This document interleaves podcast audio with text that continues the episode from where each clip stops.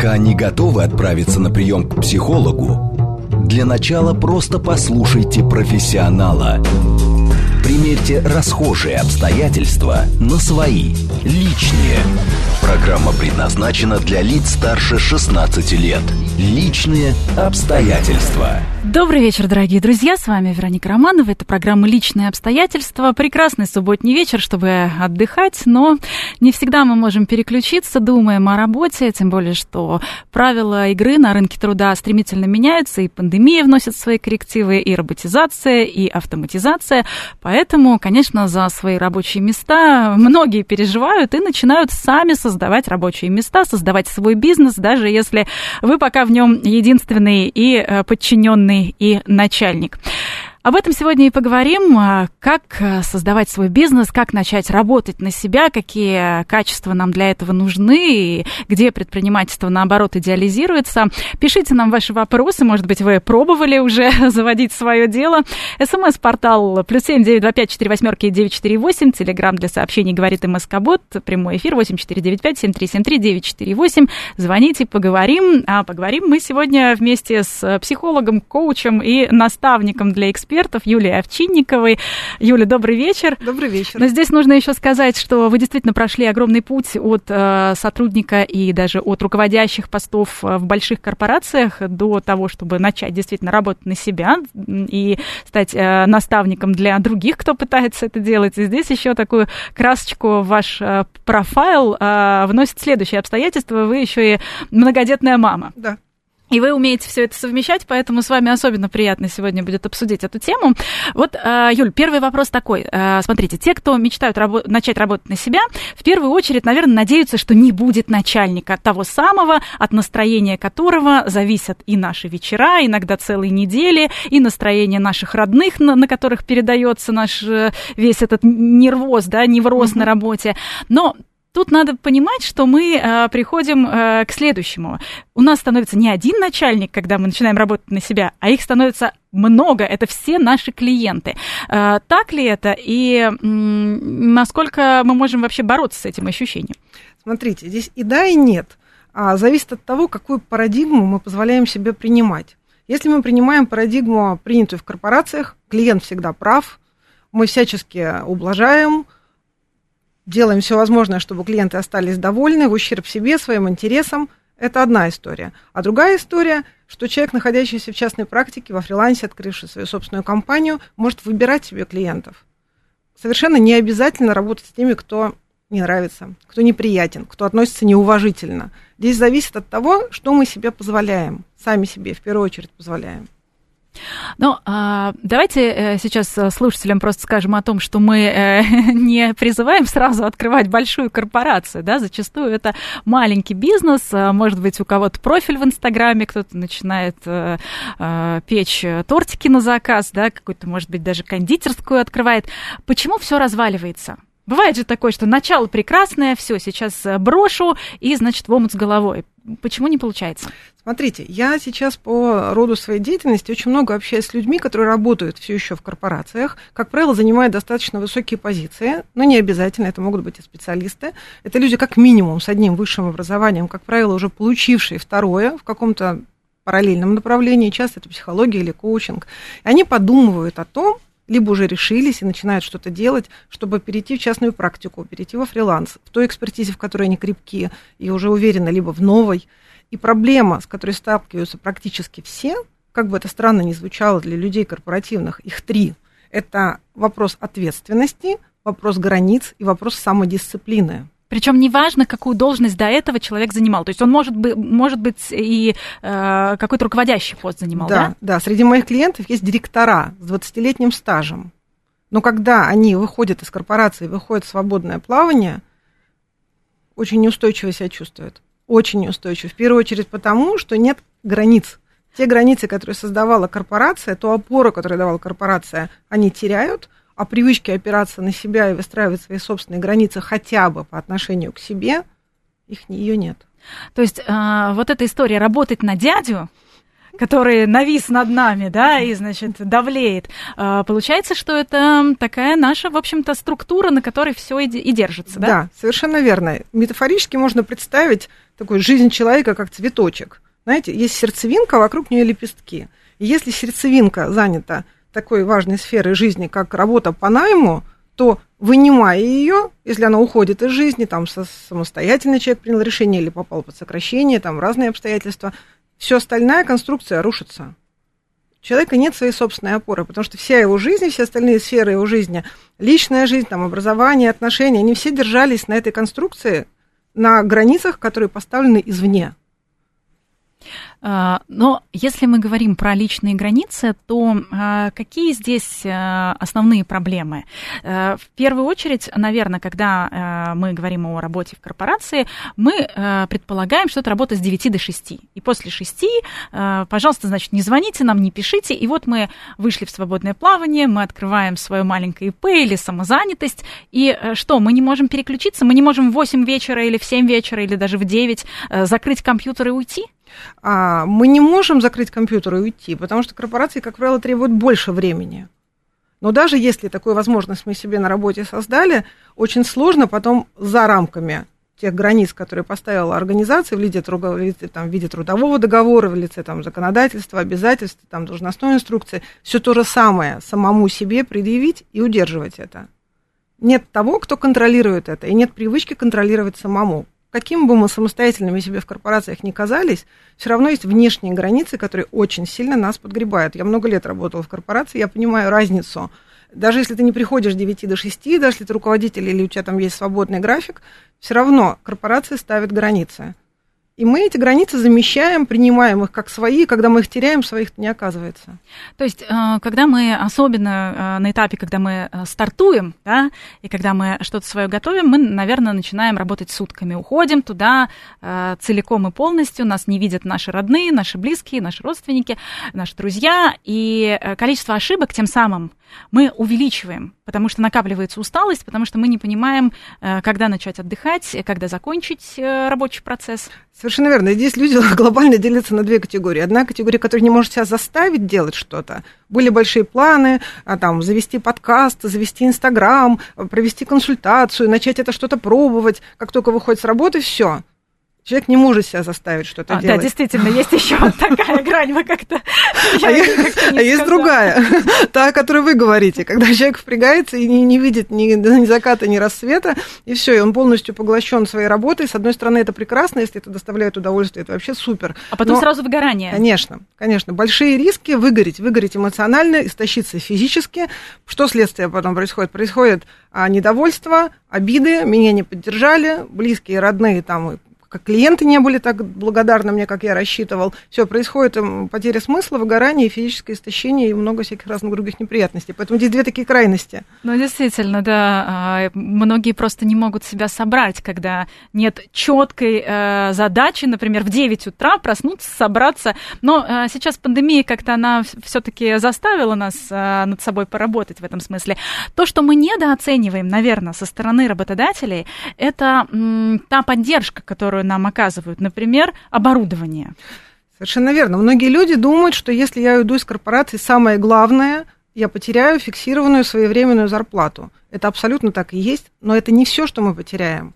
Мы потеряем то, на что мы даже не рассчитывали, то, что мы не оценивали. Ну, даже если это небольшая фирмочка. Любая. Любая фирма, она создает некий такой вакуум для своих сотрудников, а современные компании сейчас настолько вообще изобретательные в способах, как сделать так, чтобы люди больше и качественнее времени проводили на работе, э, там их и коконы для сна, и кто там только что не придумал, не говоря уже о соцпакетах, всяких разных там бенефитах. Это мы теряем. Но самое главное, мы теряем постоянную поддержку. Допустим, если я сижу, работаю дома, а, у меня сломался там, не знаю, интернет или вырубили... Техническая поддержка, да, действительно. Три кнопки я набираю в офисе, и все, мне бегут, помогают, и делают все возможное, чтобы я быстрее к своей работе вернулся. Дома за меня, в частной практике, никто этого делать не будет, это все моя как бы забота. А если еще у меня есть сотрудники, то моя забота должна распространяться на всех, это ответственность, которую я на себя взяла. Ну и вообще какие-то условия труда. В целом. Даже тот же кондиционер в офисе, как мы поняли, в московскую жару играет огромную роль. Да. Все обратно вернулись в офисы, даже те, кто имел возможность оставаться на гибридном формате. Да, потому что дома мы должны сами себе обеспечить и кондиционер, и интернет, и чтобы дети не шумели, а в офисе еще и завтраки, а дома завтрак никто не приготовил, потому что все заняты. И это накапливается такое как бы недоумение. И многие люди, мои клиенты, которые на хоум-офисе, они хотят домой. Это люди, которые задумывались о частной практике. Mm-hmm. Ну и плюс, конечно, поиск клиентов. То есть да. Работодатель берет на себя эту функцию. Здесь э, есть такое ошибочное мнение, что деньги платит работодатель. Э, но нет, в большинстве случаев деньги платят клиенты. Конечно. И этих клиентов ищет э, работодатель. Конечно. А когда мы работаем в корпорации, как правило, какую бы высокую позицию мы ни занимали, мы отвечаем за какую-то функцию. За либо там за группу каких-то функций, если это уж совсем высокая позиция, но окончательную ответственность несет собственник компании, либо там акционеры, да, когда мы, и мы заняты своей функцией. Наша задача обеспечить то, что от нас требуется. Собственно, так и работает слаженный корпоративный механизм.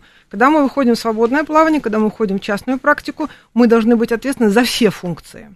И многие люди, которые никогда не продавали результаты своего труда, будь то продукция, будь то услуга, они сталкиваются с невероятным сопротивлением предлагать себя.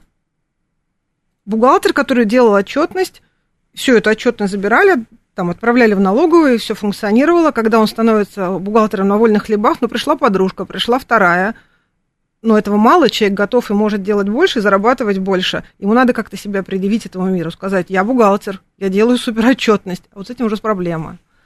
Мы сегодня поговорим чуть позже о том, вообще, как найти себя, какую для себя выбрать профессию или род занятий, чтобы можно было создать что-то свое. Мы ни в коем случае здесь не отговариваем вас пока, но мы пытаемся сделать так, чтобы все трезво оценили риски, которые у нас конечно. Появляются. И вот один из таких рисков – это, конечно, развитие самого бизнеса. Даже не с точки зрения каких-то бизнес-механизмов и инструментов, а с точки зрения принятия ответственности. Да, мы несем ответственность за все. И самое главное, мы несем ответственность за то, чтобы это продолжалось. Потому что когда нам кажется, что самое главное сделать решительный шаг – это начать, на самом деле это только начало того, что нас ждет впереди. И большая компания, и большая часть людей через какое-то время прекращает свою деятельность, потому что они не справляются с продолжением. Нам кажется, что самое страшное, страшный страх, который мне надо преодолеть, это начать. Это действительно так, но это не последний страх, с которым надо справиться.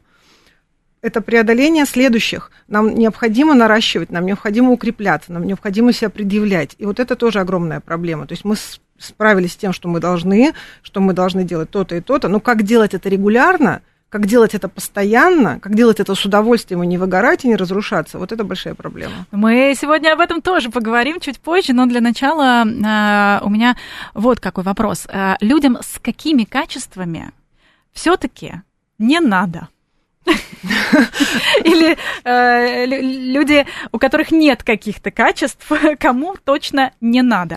Вы знаете, есть прекрасная фраза: если не знаешь как, делай по закону. Вот как угу. минимум, если тебе не нравится быть въедливым, разбираться и изучать вопрос, э, как делать то-то и то-то по закону, вот точно не надо. Если ты не собираешься быть профессионалом в своей области, а хочешь, чтобы это был какой-то абстрактный партнер, который, например, за тебя возьмет эту функцию. Да, либо тогда мы находим себе партнера и делим свои обязанности. Я там даю продукт на гора, а ты занимаешься всем остальным. Но мы ему должны доверять. Но мы должны ему доверять. Да, мы должны ему доверять, потому что это как бы база вообще всего. Как бы доверие, оно без него, в первую очередь, доверие себе, потом доверие миру, в мире там кто угодно, мой партнер, либо мои клиенты, это все про доверие. Какие еще нам нужны качества, или наоборот, какие качества, такие звоночки, что лучше мы будем искать наемную на работу, даже если сейчас что-то случилось и ее нет, или остаемся в своей фирме? Есть люди, которым очень комфортно быть занятыми определенное время. Они способны прийти, сдать себя в аренду, качественно, добросовестно поработать и уйти. И заниматься другими своими делами, которых у них очень много. Вот таким людям в частной практике, во фрилансе, в своем собственном бизнесе вот крайне некомфортно, потому что частный бизнес – это не отрезок времени, это просто вся жизнь. Это не значит, что человек все это время должен работать, там, как не покладая рук, но он все время в процессе. Все время в процессе. Мы пришли, мы работаем, звонок там прозвенел, или время прошло, мы закончили. Частный бизнес, когда мы, мы не можем его закончить. Мы постоянно, постоянно в процессе. И люди, которые привыкли как бы выключаться и включаться, им будет некомфортно здесь, потому что это невозможно. То есть вот те самые как раз отличники, да, с э, желанием все сделать идеально, наверное, не смогут э, вовремя закрыть ноутбук и пойти спать или э, провести время со своей семьей. Ну, все сделать идеально – это тоже такая история неоднозначная. А, с одной стороны, это такой перфекционизм и гордость за себя, а с другой стороны, это недоверие, недоверие окружающему миру вплоть до гордыни. Угу. И а, когда мы не можем делегировать, когда мы не доверяем другим людям, это тупик, в который мы однозначно придем. То есть у каждого только свой диапазон этой дорожки.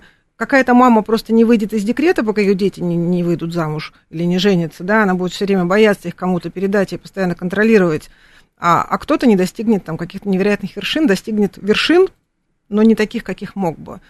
Я знаю очень успешные примеры, когда владельцы целых корпораций как-то успевают проверять за каждым сотрудником. При этом они добились замечательных результатов, но при этом даже каждый договор с юристом они перепроверяют. Вот нормально ли это, правильно ли это с точки зрения человека, который владеет своим бизнесом. С одной стороны, да, он отвечает за то, что он делает, а с другой стороны, наверное, у самих сотрудников э, такое неприятное ощущение, что Конечно. Они что-то все время делают не так. Конечно.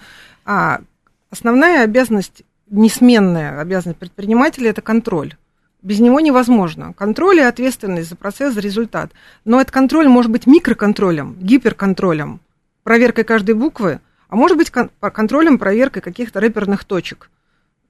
Люди набираются те, которым мы доверяем, мы даем какую-то задачу, у нее принимают, и какие-то рэперные точки обозначены. Потому что если все делать самому, это как бы это неизбежное ограничение. Этот человек может достигнуть достаточно высоких вообще вершин, по мнению общества, так очень, но мы даже не можем предполагать, какой бы он раскрыл свой, как бы он раскрыл свой потенциал, если бы он был более доверчив, с хорошей точки зрения, да, контролировал, но в, в рамках как бы каких-то диапазонов.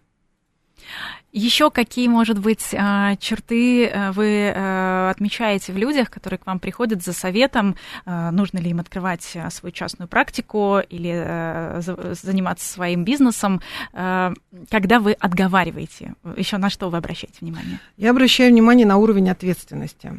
Насколько человек способен развить и вырастить в себе ответственность? Что такое ответственность? Это качество, которое есть абсолютно у всех людей. Мы с детства, с самого раннего, выращиваем свою ответственность. Но здесь каждый только останавливается, либо продолжает выращивать.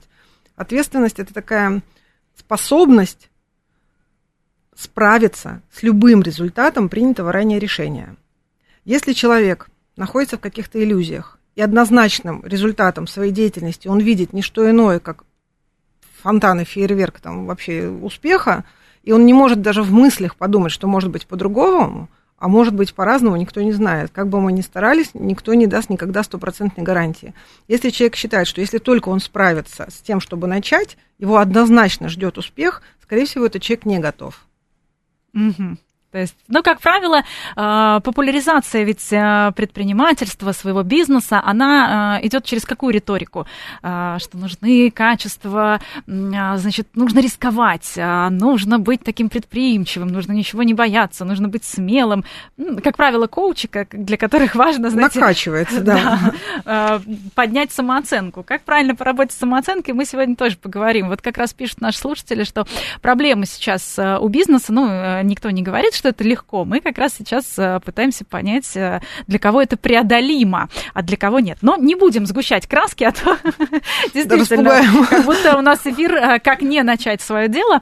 Юля, какие мифы, может быть, о предпринимательстве ну, существуют и которые мы, возможно, сейчас просто сломаем?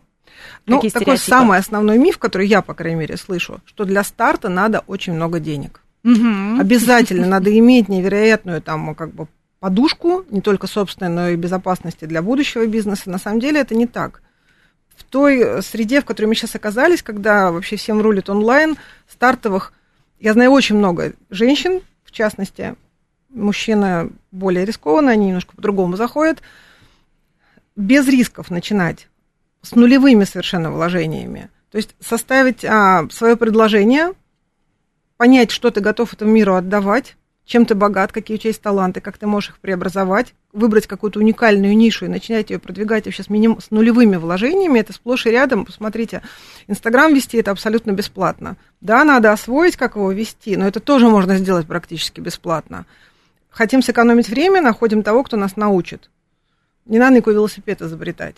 А, сделать лендинг можно доверить, там, я не знаю, ребенку-студенту, если вы уже взрослый, либо самому разобраться, либо там за очень-очень умеренные деньги это сделать. Но это, вся проблема в том, а, чтобы делать это регулярно.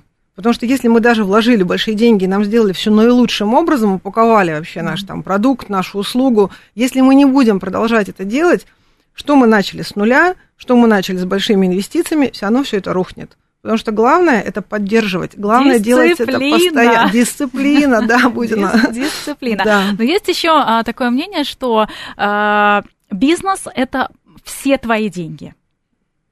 То есть ты все время вкладываешь, вкладываешь, вкладываешь, и у тебя все меньше, меньше, меньше каких-то свободных личных денег, потому что нужно развитие, нужно покупать больше каких-то расходников и так далее. И это тоже вопрос границ. Если мы бизнес как лепесток привносим опять на место работы в корпорации в сердцевинку своего цветка, не свою личность и я, а бизнес-корпорации или бизнес по, в частной практике, как лепесток, а мы делаем его в центр, тогда все границы стираются. И тогда действительно нет разницы. Есть финансовое планирование. Любая корпорация живет по финансовому планированию. Дома, когда мы ведем свой бюджет, мы тоже должны вести, ну, в идеале, да, свое финансовое, там, пусть на коленке, там, на табличке, пусть, там, не знаю, в каком-то крестиками выделяем, все равно мы какое-то планирование ведем. Когда мы начинаем свой бизнес, мы должны завести отдельный бюджет. Если, допустим, режим дня, там, образ жизни, он как бы пропитывается и смешивается, то финансы, знаете, как бы дружба, дружба, денежки врозь. Деньги должны быть четко распределены. Даже если человек ведет несколько направлений, у него должны быть отдельные кошельки, отдельные планы на каждый бизнес. Если мы даем из одного бизнеса в другой, и тем более из собственных, личного, из семейного бюджета, да, то мы даем в долг, пусть без процентов, но мы должны это вернуть. Если это сразу завести, как минимум там экселевской таблицей, как максимум есть специальные приложения о планировании, такой проблемы не будет, потому что это ненормально. Еще, наверное, одна из болезней тех же соцсетей – это вечный бартер, когда ты начинаешь печь тортики, и вдруг тебе все подружки говорят, ну, давай ты нам, значит, спечешь, а мы рекламу в Инстаграме выложим. Вот, я своих клиентов учу. Вот вы испекли, Тысячу рублей получили, вам рекламу в Инстаграме выложили, вы тысячу рублей обратно отдали, желательно разными купюрами или разными переводами. Да, не боясь там потратить лимит на это. Это очень важно. Это очень важно. Ну, согласитесь, да, что это такая ловушка, в которую можно очень крепко попасть. Да, это такая девчачья тема, но она распространяется как бы на достаточно большие объемы. Ну и э, вообще э, говорят, что предпринимательство, конечно, подразумевает гораздо больше рисков. Ну смотрите, смотря что сравнивать. А что основной риск вообще любой бизнес-деятельности? Да? Это потеря средств к существованию. Когда мы ведем частную практику, давайте, нет, зайдем наоборот. Когда мы работаем в корпорациях, какие, какой у нас основной риск? И кто источник этого риска? Ну, по сути дела, это... Работодатель. Работодатель. Один человек в лице моего начальника. Ну, либо там структура, да? В один же день мне могут сказать, извините, ваших услуг больше не нуждаемся. Справедливо это, несправедливо, согласны, не согласны, неважно. Все, мы остались без средств к существованию. И адресат один, на кого мы можем там, перекладывать там, свою ответственность, не перекладывать, все не меняется. Гнев свой, праведный, неправедный, неважно, да? Ну, та- такова жизнь. Когда мы работаем на себя, мы сами себе такого никогда не скажем. Мы никогда не услышим, все, спасибо, в ваших услугах мы не нуждаемся. Если один клиент от меня отказался, другой ко мне пришел, я сама распределяю риски, я сама завожу себе достаточное количество клиентов. Да, можно построить бизнес таким образом, чтобы работать в интересах одного клиента, но это тоже будет стратегически неправильно. Тогда в нашем цветке, уже выражаясь вашей терминологией, серединка – это клиент. Это клиент, совершенно верно. Сегодня будем говорить о том, как эту самую серединку сбалансировать, выстроить, для того, чтобы не рушилось у нас ничего, а в случае, если вы меняете наемную работу или если что-то происходит с вашим бизнесом. Сегодня говорим, какие психологические психологические нам нужны качества и какое нам настроение нужно для того, чтобы начать свое дело. Главное его продолжить, да. И э, как найти то, в чем мы э, лучше всех, скажем так. Э, продолжим сразу после новостей. Пока не готовы отправиться на прием к психологу, для начала просто послушайте профессионала. Примерьте расхожие обстоятельства на свои, личные. Еще раз добрый вечер. Я приветствую всех, кто к нам, возможно, только что присоединился. С вами Вероника Романова. Это программа «Личные обстоятельства». И сегодня мы говорим о том, как э, начать свое дело, начать свой бизнес, э, ИП или, может быть, самозанятость, а может быть, и огромную корпорацию. Пишите ваши вопросы. СМС-портал плюс семь девять два пять четыре восемь девять четыре восемь. Телеграм для сообщений «Говорит МСК-бот». Прямой эфир восемь четыре девять пять семь три семь три девять четыре восемь. И, конечно, пишите комментарии к нашей трансляции на Ютьюбе. А мы сегодня вместе с психологом, коучем и наставником для экспертов Юлией Овчинниковой обсудим, как найти свое, как понять, в чем ты самый лучший, и главное, чтобы это все не развалилось, как приучить себя к дисциплине, то, о чем мы говорили в первой части нашей программы, что даже если ты уже начал, это еще не залог успеха, даже если ты все нашел. Но, тем не менее, Юля, вот э, были ли в вашей практике такие случаи, когда человек приходит и говорит: я знаю, что мне надо делать, я знаю, в чем я хорош, я уже все про себя знаю, а начать не могу? Ну, здесь надо разбираться. Однозначного ответа на этот вопрос нет. Есть какие-то причины, которые сдерживают. Очень часто человек захвачен таким известным синдромом, который называется синдром самозванца. Очень популярная сейчас эта формулировка, я хочу немножко пояснить ее. Это абсолютная норма для любого нормального, адекватного человека, когда он начинает что-то новое. Как бы мы ни были устойчивы в той экспертизе, в том действии, в делах, которые мы совершаем, когда мы переходим в какую-то новую роль, даже пользуясь этой экспертизой, а если уж не пользуюсь, то тем более, этот синдром захватывает абсолютно всех. А вдруг я что-то не знаю? Да, а вдруг меня спросят, а я что-то не знаю. Вот я сейчас тоже сижу и немножко по этому поводу вибрирую. Как спросите меня что-нибудь, я что-нибудь не знаю. Так думает любой человек. Мы все так устроены. Это нормально. Тут, наверное, тревожный сигнал, когда ты не сомневаешься. Да, это да, это совершенно верно. Это либо человек уже преодолел и в какой-то момент находится в такой в комфортном состоянии, уже преодоление, преодолев и как бы стабилизации, либо у него, ну, в общем, есть какие-то вопросы, да, с такой с мегазавышенной самооценкой, с, там, с неполучением обратной связи. Поэтому, когда человек приходит, я знаю, что я хочу, но я не могу начать, часто, часто он захвачен этим синдромом, то есть он его не может преодолеть. Как мы можем его преодолеть? Только действиями, только пробуя. Ну или мы понимаем про себя, что да, нет той самой дисциплины, мы не приучены к порядку, у нас нет фиксированного расписания, особенно те, кто уходит на фриланс, с этим сталкиваются, что не могут, например, некоторые сроки в утренние часы соблюдать, просыпаются только после обеда. Да, и еще есть люди, многие ждут музу. Вот когда ко мне придет муза, она меня посетит, и уж там-то я что-то сделаю. Я все время вспоминаю... Точно, муза, конечно. Муза, конечно, особенно творческие люди. А, но я всем рекомендую вспомнить а, господина Хемингуэя или Кинга. Они все писали по расписанию. Да. Независимо от того, пишется, как не пишется. Сел и количество строк, количество букв написал, выдал на гора. Так же и мы можем. Надо просто брать и делать. Да, мы поодиночке не способны, нам очень сложно, мы люди социума, необходимо найти себе поддержку, необходимо найти себе учителей, наставников, таких же людей, которые также интересуются тем, чем интересуетесь вы. Поэтому мы собираемся в группы, в кучи, в сообщества, в семьи, как угодно. Мы друг друга поддерживаем. Игнорировать этой нашей потребностью, абсолютно нормальной для всего человечества, не стоит, потому что очень часто человек что-то придумал и боится этим даже поделиться. Ну да, нет команды. Есть еще такая формулировка. Нет команды. Нет команды, да. Сам себе команда в первую очередь. Сам себе команда. Но вокруг находятся такие же сами себе команды, и вот уже получилась команда, но каждый в своем проекте. А поддержку друг другу оказываем. Хотя бы пара. Вот такой подход в работе, в коучинге, как бадди. Когда два человека договариваются и говорят: слушай, я вот хочу, там, не знаю, писать каждый день, а ты там должен свою задачу какую-то реализовывать. И мы друг другу помогаем, мы там звоним, прячемся друг от друга, находим, поддерживаем, подпинываем. Какое-то определенное время, определенное, там, даем обязательства, финансовые в том числе, можно дать обязательства, штрафы, как угодно. Но надо себя как бы подгребать, иначе мы... Да. Сколько это? двадцать один день, пока привычка не выработается? Лучше сорок. сорок. Да.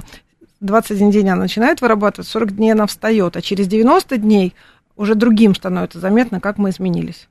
То есть, если у вас с бади вырос э, бизнес, то и штрафы можно повышать, получается, да? Да, да, совершенно что верно. Что вы что-то не делаете. Ну, и мы подбираемся к одному из главных вообще вопросов, почему мы не можем на- найти свое, почему мы не можем понять, чем мы будем заниматься. Наверняка ведь мы в чем-то хороши. В конце концов, если даже э, принять тот факт, э, к своему бизнесу мы подходим не в юном возрасте, да, то у нас за спиной ведь э, есть целая жизнь. Неужели в ней ничего мы не можем найти, в чем мы верно. прекрасны. Это самая большая ошибка людей, которые пытаются что-то сделать заново.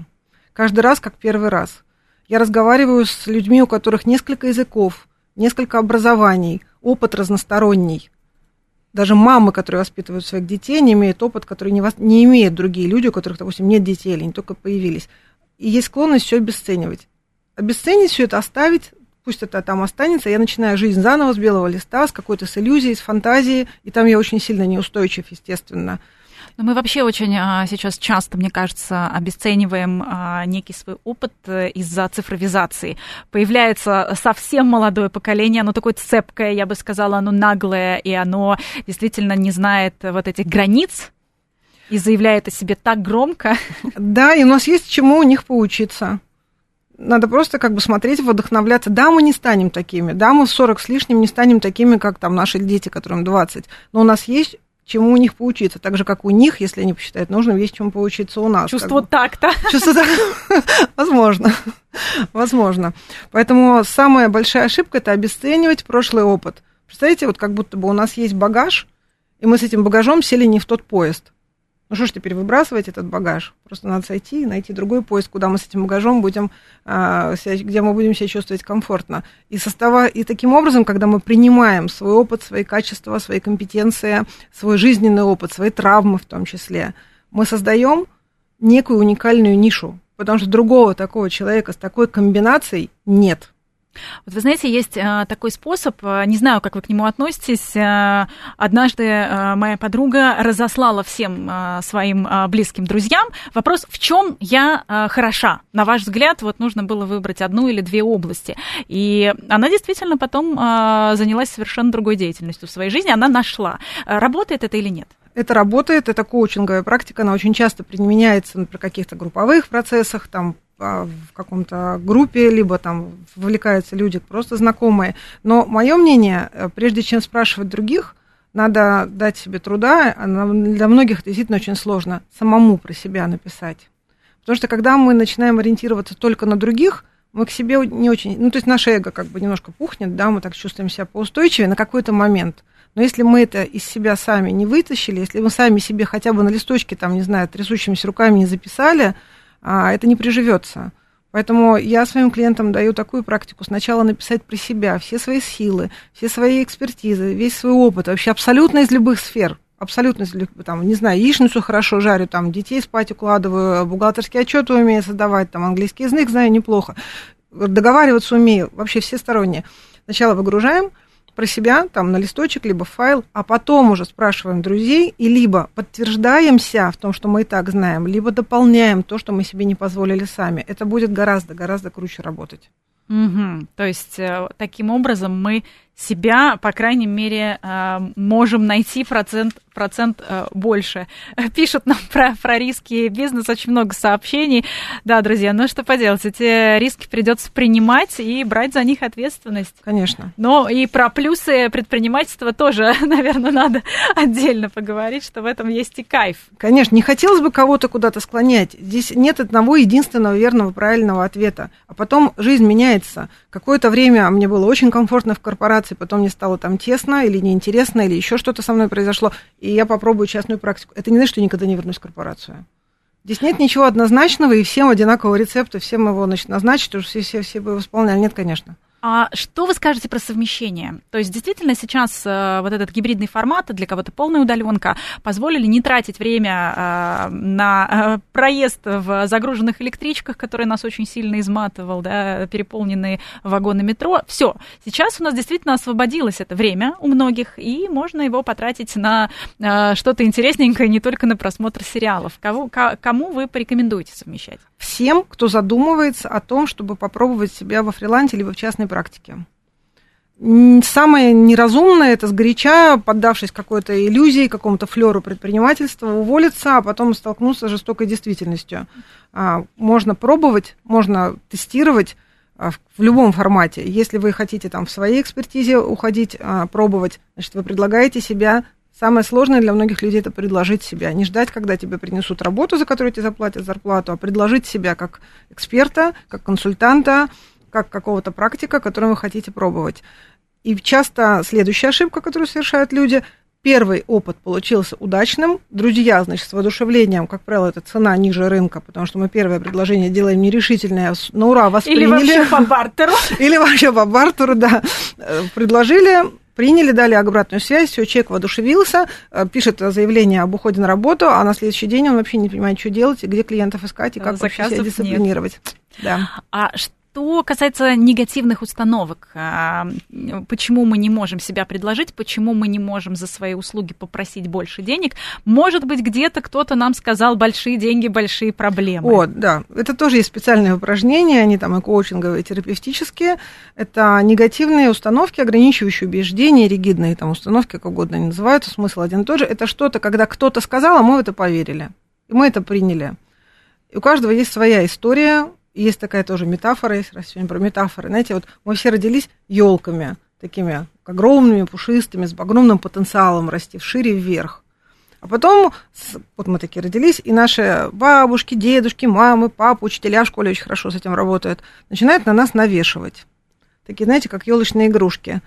И каждая... Веточки пригибаются. Веточки пригибаются, игрушки эти между собой не сочетаются. Это совершенно некрасиво, ненарядно, неэстетично, но тем не менее мы это все тащим.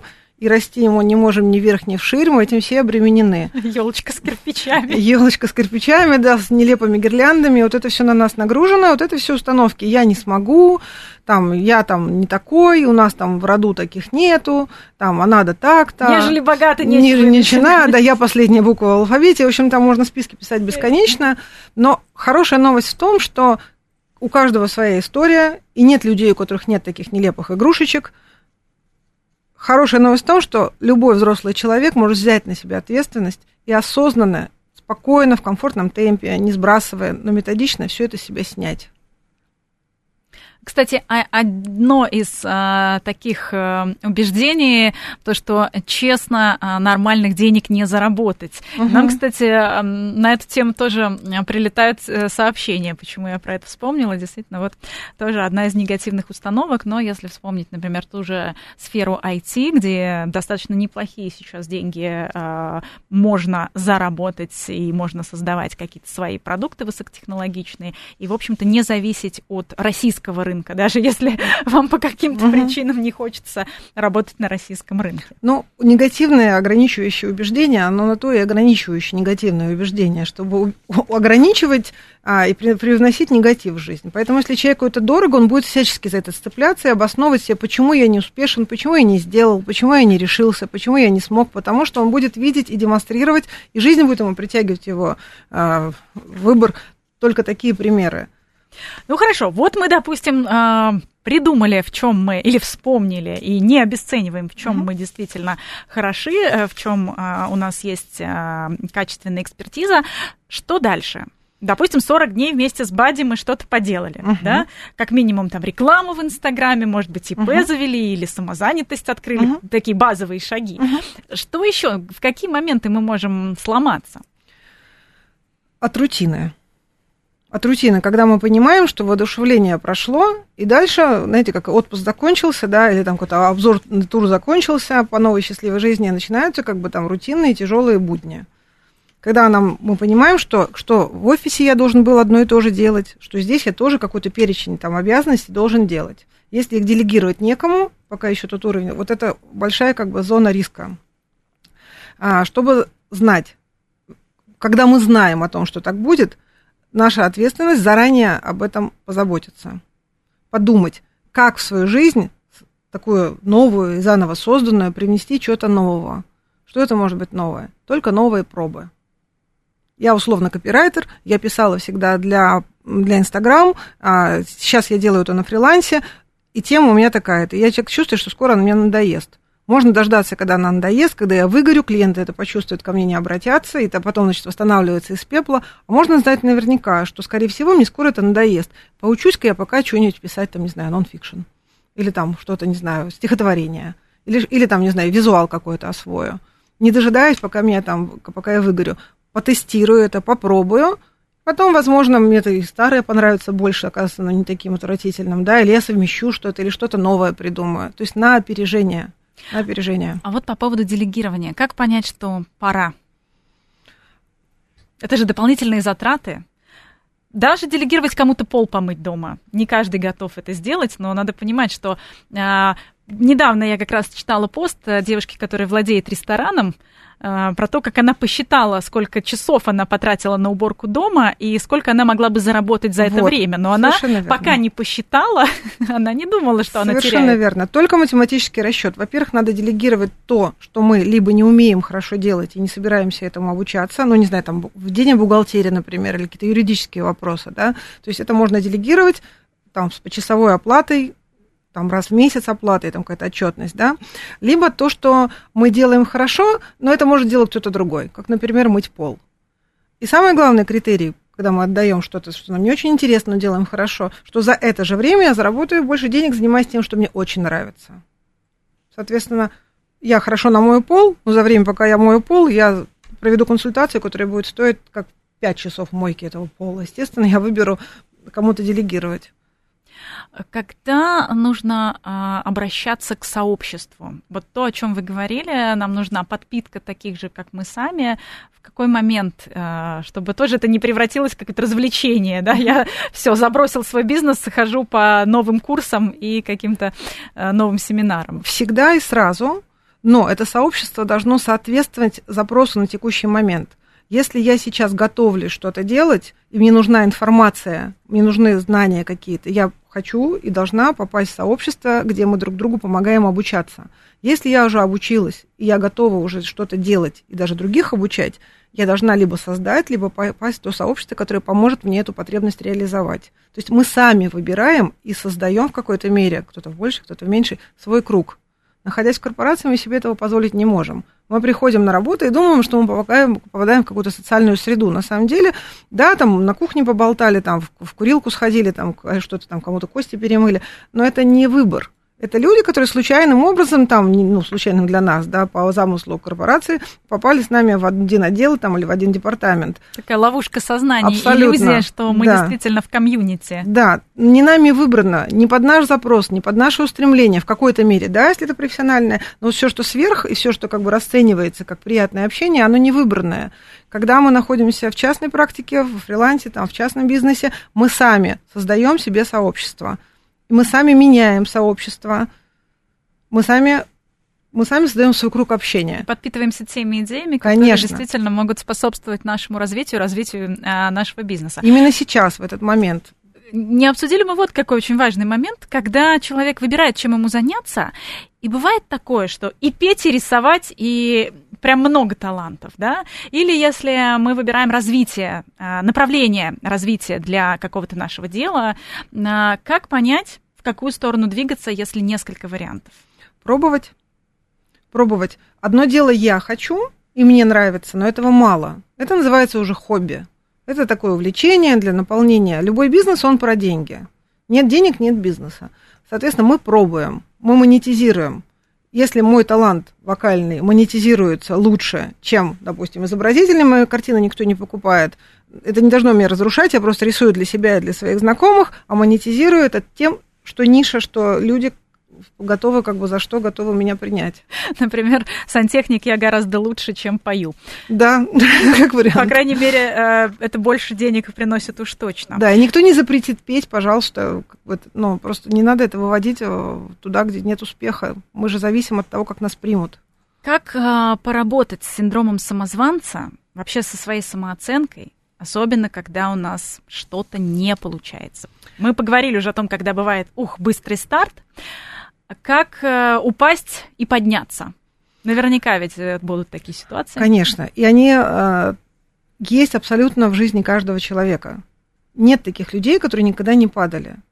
Другое дело, что кто-то остается с обидой, с негативом, да, а кто-то поднимается, отряхивается, ну, поплакал, естественно, там, залечил свои раны и пошел дальше.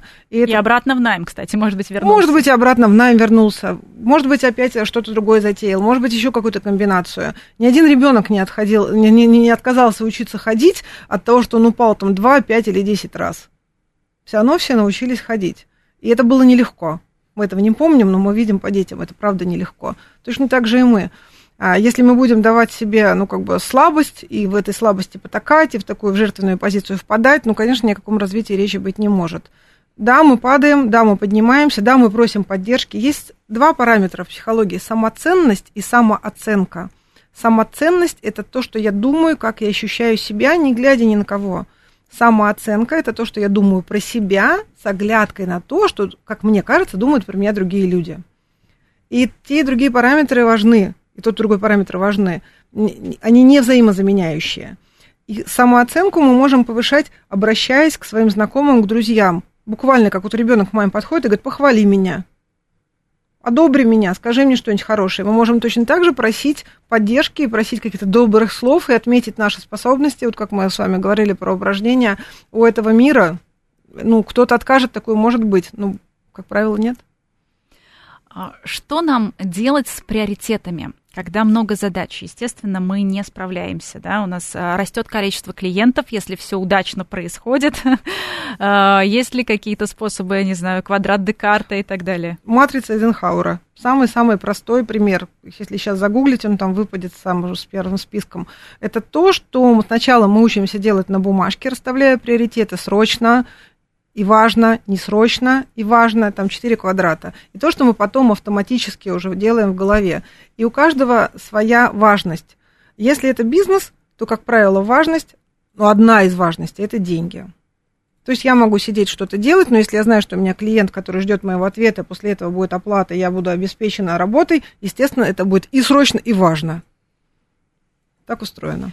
Прекрасный, да, такой э, совет. Ну, а для тех, кому, э, может быть, э, все равно страшно целиком уходить в свое, э, может быть, стоит, и если это принципиально отличается от того, что делает человек сейчас э, в найме, может быть, есть смысл пойти в такую же компанию, тоже на позицию наемного сотрудника. Это вообще лучший вариант. Мне многие люди говорили, что так хорошо готовишь, может быть, открыть ресторан. Мне хватило одного дня поработать в ресторане официантом, чтобы эту идею я отбросила, на, ну, можно сказать, навсегда.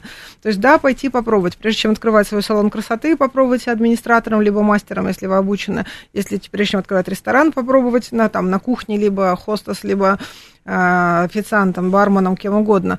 То же самое касается всех остальных профессий. Прежде чем куда-то кидаться с головой, попробовать, посмотреть, каково мне там. Одно дело мое представление или вера других людей в мои таланты, а другое дело мое ощущение. Вот ощущение, оно самое первичное.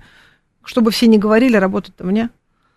И особенно, если это люди с гиперконтролем, им будет очень тяжело на какой-то большой кухне. Юля, а если э, человек понимает, что да, нужно возвращаться в найм, ну, по каким-то причинам. Потому что хотя бы дверь закрыл, ушел, все, о работе не думаешь. Телефон отключил, в отпуск уехал и имеешь право.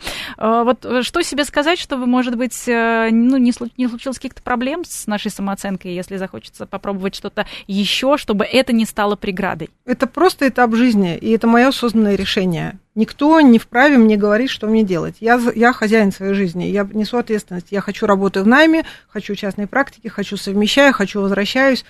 Мы сами решаем, и кто бы там что ни говорил, это же наша жизнь, нам за нее ответственность нести. Поэтому нет ничего постыдного вернуться. Я, например, не знаю, может быть, я тоже когда-нибудь в корпорацию вернусь. Вполне себе возможно, я не знаю, я не вижу в этом никакой драмы. То есть нет такого, что корпорация – это зло, а частная практика – это прекрасно, или наоборот. Нет. Нет. Смысл в том, что мы имеем возможность свободы выбора.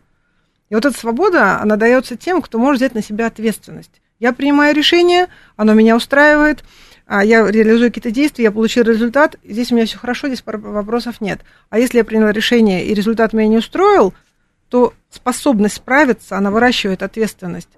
И я знаю, что при приеме на работу, в той же самой Силиконовой долине мы с вами сегодня обсуждали, больше приоритет тем, кто потерпел поражение, кто уже справился с этим поражением, тем самым окрепнув.